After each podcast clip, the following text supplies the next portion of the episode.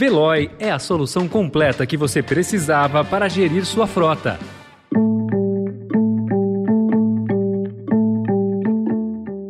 Olá, seja bem-vindo, seja bem-vinda. Começa agora mais uma edição do Notícia no seu Tempo. Esse podcast é produzido pela equipe de jornalismo do Estadão para você ouvir em poucos minutos as principais informações do jornal. Entre os destaques de hoje, Centrão se mobiliza por projeto de 100 bilhões de reais de interesse do rei do gás. PT oferece apoio ao PDT nos estados para minar Ciro Gomes. E São Paulo investiga casos suspeitos de hepatite infantil misteriosa. Esses são alguns dos assuntos que você confere nesta terça-feira, 10 de maio de 2022. Estadão apresenta Notícia no seu tempo.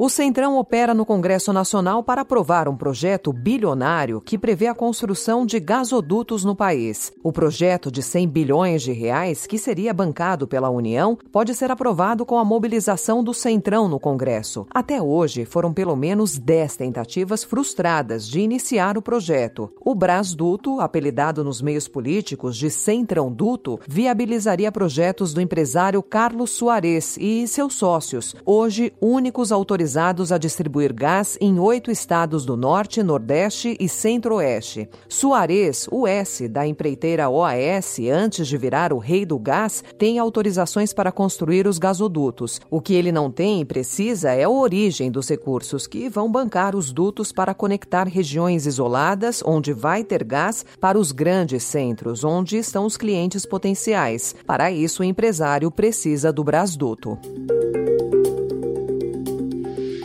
Depois de quase dois meses sem mexer no preço do diesel, a Petrobras anunciou ontem um reajuste de 8,87% para o produto nas refinarias, índice que deve ser repassado integralmente aos consumidores. Com o primeiro aumento da gestão de José Mauro Coelho, o combustível acumula uma alta de 52,53% em 12 meses, conforme o IPCA 15. Em reação, o núcleo político do governo e aliados no Congresso renovaram levaram a pressão para a concessão de um subsídio ao combustível antes da eleição. Especialistas avaliam que o aumento deve pressionar a inflação de outros setores.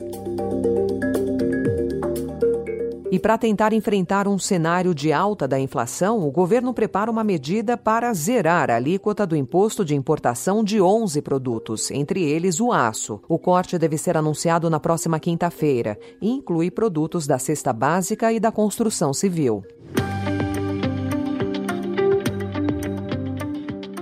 O comando da campanha do ex-presidente Lula ao Palácio do Planalto aumentou a pressão para que o ex-ministro Ciro Gomes, do PDT, desista da disputa. Nos últimos dias, o próprio Lula entrou nas articulações com o objetivo de atrair o PDT para a aliança em torno de sua candidatura. Pesquisas de intenção de voto indicam que, se Ciro sair do páreo, a maioria de seus eleitores deve migrar para Lula. A cúpula do PT tem oferecido apoio a mais candidatos do PDT nos estados, dispondo se até mesmo a desfazer acertos firmados anteriormente. O presidente do PDT, Carlos Lupe, afirmou que o partido não desistirá de Ciro. Em resposta a questionamentos das Forças Armadas que colocavam sob suspeição o processo eleitoral, o Tribunal Superior Eleitoral reiterou a segurança das urnas eletrônicas e disse que não há sala escura de apuração de votos. Algumas suspeitas de fragilidade citadas pelos militares foram classificadas pela Corte como equívocos.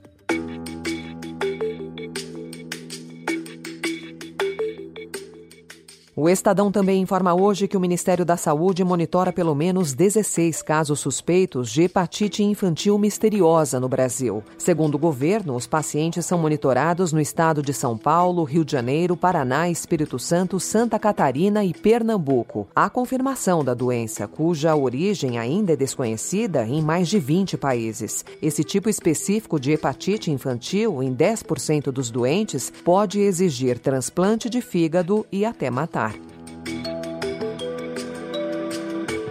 Um novo genótipo da dengue foi detectado pela primeira vez no Brasil. Trata-se da linhagem cosmopolita, que é a mais disseminada no mundo, rastreada pela segunda vez no continente americano. Em 2019, o Peru registrou um surto de casos após a identificação dessa linhagem. A identificação foi feita em fevereiro, em uma amostra referente a um caso de novembro na cidade de Aparecida de Goiânia. A entrada da nova linhagem aumenta a diversidade do vírus dentro do país, elevando assim as chances de casos casos mais graves.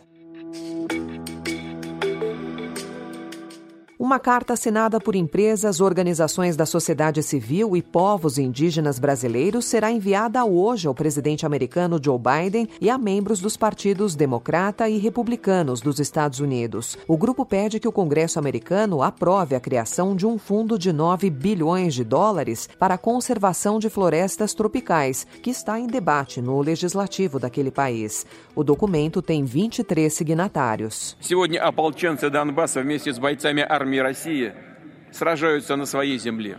Вы сражаетесь за Родину, за ее будущее, за то, чтобы никто не забыл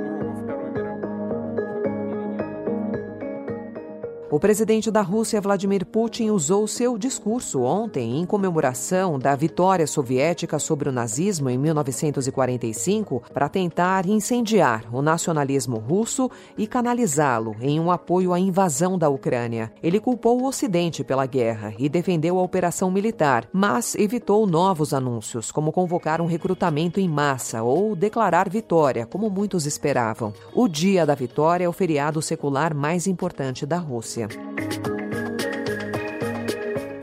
Nas Filipinas, Ferdinand Marcos Júnior, filho do ex-ditador filipino, venceu as eleições presidenciais com mais do dobro dos votos da candidata Lene Robredo, atual vice-presidente. O resultado representa o renascimento da família que foi forçada a partir para o exílio, acusada de corrupção, mas também levanta questões sobre o futuro da democracia nas Filipinas. E para encerrar esportes, a divisão do bolo continua emperrando a criação da Liga Brasileira de Clubes, a Libra. Ontem, 23 clubes das séries A e B do Campeonato Nacional anunciaram a formação de um bloco, que divulgou uma carta com propostas para repartir o dinheiro que a Liga arrecadar. No mesmo comunicado, os times afirmam que não vão comparecer à reunião marcada para quinta-feira, na sede da CBF, com o objetivo de formalizar a criação da Liga. Eles prometem se juntar na próxima segunda segunda-feira, no Rio de Janeiro, para formalizar uma proposta. Essa foi mais uma edição do Notícia no seu tempo, com a apresentação e roteiro de Alessandra Romano, produção e finalização de Felipe Caldo. O editor de núcleo de áudio é Manuel Bonfim. Obrigada pela sua escuta até aqui e até amanhã. Notícia no seu tempo. As principais notícias do dia no jornal O Estado de São Paulo.